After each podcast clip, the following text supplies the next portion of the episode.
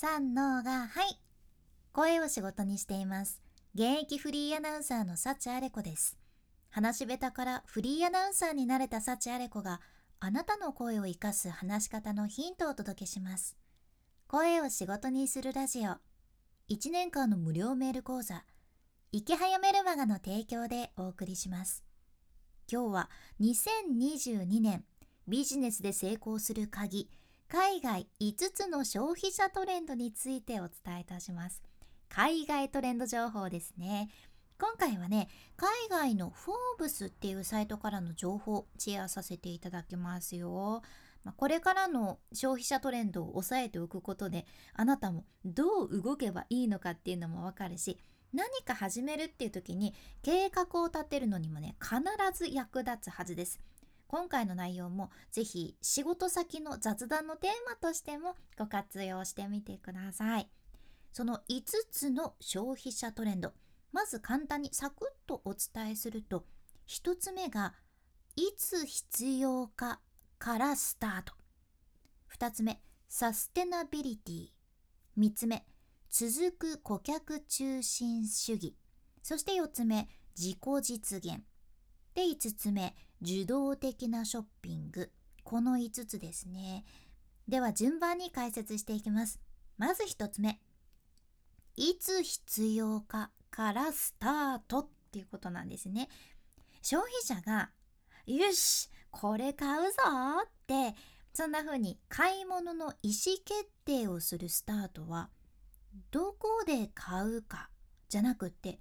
いつ必要になるかってことなんです。このいつ必要になるかっていうのがね新しいトレンドってことじゃね。でこのペイメンツ .com っていう海外のサイトによれば新しい経済での買い物でねこれからより一層大切になってくるっていうのは商品をオンラインで購入するかとか店舗で購入するかとかそういった選択ではなくってその買い物が消費者のスケジュールにうまく合ってるかどうかこれが大切になってくるそうなんです。もう今はね消費者が何か買う時に自分自身に投げかける質問はたった一つと言われてましてそれがね今日必要かな？それとももうちょっと待てるかな？っていうことなんですよ。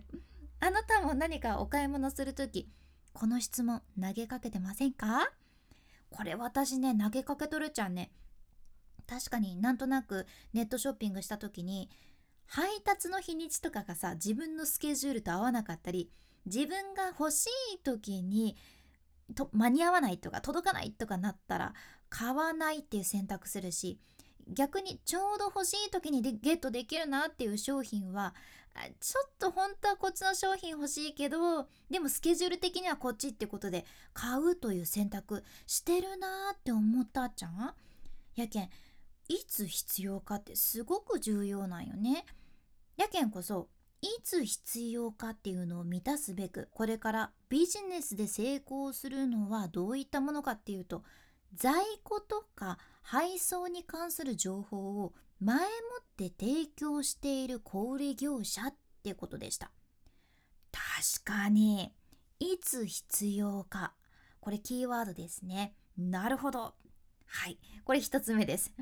では次2つ目いきましょう。2つ目ね。サステナビリティ。このサステナビリティっていうのは環境とか社会とか経済のことを考えて世の中を持続可能にしていくっていうそんな考え方やんね。まあ、このサステナビリティねもうここ何年ずっとずっと言われとるけどでもね環境のためとか社会のためですとかって私たちが思っとる以上に結構複雑じゃんね。消費者はこのサステナビリティ持続可能性をねまあ、今の世の中求めとる感じではあるんやけど割と求めてるからこそ難しい問題が出てきとって答えが見えなくて悩んでるってことなんですよ。それがどんなものかというとね例えば洋服をレンタルするのとはたまた洋服を買ってリサイクルするのとではどっちがより一層サステナブルなのかとか。むずって思いません？確かにどっちの方がサステナブルなんやろうってね。あと例えば電気自動車とハイブリッド車やったらどっちの方が二酸化炭素の排出量は少ないのかとかね。いろいろ悩みが出てくるんですね。で確かにサステナビリティを謳うものがさ今世の中に増えとるけんこそじゃあ一番サステナビリティなのってどれなんだよ問題っていうのが 出てくるっちゃね。はい。っていうことで消費者を迷わせないためにもこれからビジネスで大切になってくるのは自分たちが取り組むサステナビリティその持続可能性についてのメッセージをできるだけ顧客にしっかり分かりやすく簡潔に伝えるってことじゃね迷わせない、はい、サステナビリティはねまだまだ続きます。そして3つ目。3つ目は続く顧客中心主義。顧客中心主義もねまだまだ続くそうです。例えばねこれも海外のザ・ウォール・ストリート・ジャーナルっていうサイトのあるレポートによるととにかく屋外のオアシスを作る必要がある。ってことでこれがねビジネスのキーワードだそうです。まあコロナ禍もあるけんねこれポイントですよね。で天候とか考えたら結構コストがかかるかもしれんけどやはり消費者は安全な場所とかそれから自分たちの欲求を満たしてくれるようなおしゃれな場所を求めとるけん開放的な屋外。とか暖房施設あと照明システムっていうのはね大切だってことです顧客のことを考えたらこれらは大切なんですねあとはキャッシュレス決済とかカーブサイドピックアップとかもそうやねカーブサイドピックアップってこれは商品を受け取る時間にそのお店の駐車場に到着したら「あちょっと駐車場に着きました!」って電話してでそしたらお店の人が車まで商品を持ってきてくれるシステム。それがカーブサイドピックアップやね。これもやはり顧客中心のシステムなんですよ。こういった顧客中心主義のシステム。加速しそうですね。あと旅行もね復活するのはするけど通常のビジネス目的では復活しないっていうことでした。これマッキンゼによるとビジネス出張は回復としてパンデミック前の80%以上になることはない。ってことっちゃね。うん、だからまあそのビジネスでわざわざ遠出をするとか通常で言うとね通常ではあまりそこまで回復はしないだろうという予想がなされています。はい、では4つ目いきましょう。4つ目。自己実現。自己実現ですねこれはねアメリカの労働統計局からの情報として2021年今年の7月に400万人のアメリカ人が仕事を辞めたと言われとるっちゃね。まあ本当にコロナ禍っていうのもあってさより一層私たち生活環境もあと家族構成もそれから人生の優先順位もさ変化してきてるわけですよ。でこれもザ・ウォール・ストリート・ジャーナルの記事にあったんやけどコロナ禍で消費者は自分たちの生活を見直して健康リスクとかあと経済問題とかそれから孤独な中でのメンタルの保ち方とかねいろいろ試されることになりましたよね。実際に私たちも試されましたよね。やけん今消費者は自分の優先順位とかアイデンティティとかワークライフバランスについてしっかり考え始めてるってことなんです。いやもうまさに私これすごく考えとるっていうふうに思ったじゃん。あなたはどうかいな。自分を取り巻く環境とか自分の生き方とか考えるきっかけありませんでしたか、ね、この傾向はね強くなりよるけんこれからのビジネスで大切なのはより深いレベルで差をつけるためにもね消費者の自己啓発とかも含めてそういう自己実現の欲求に訴える方法、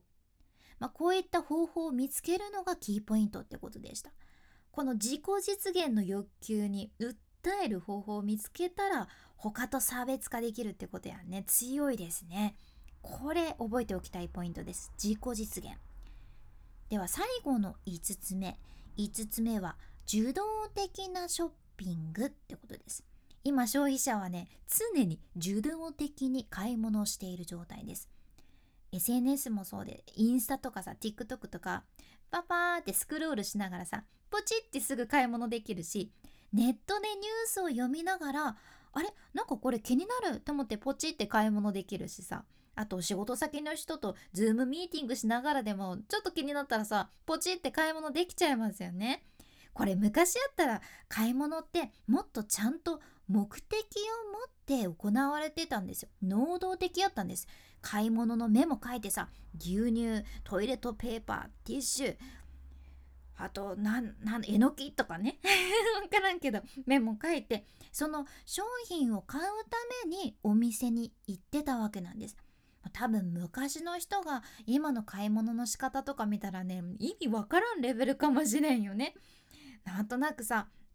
昔やったら本当親にお金がいくらあっても足りないからそんななんかポチポチしないのみたいにねもしかしたら言われる感じやったんかなうん面白いですよね。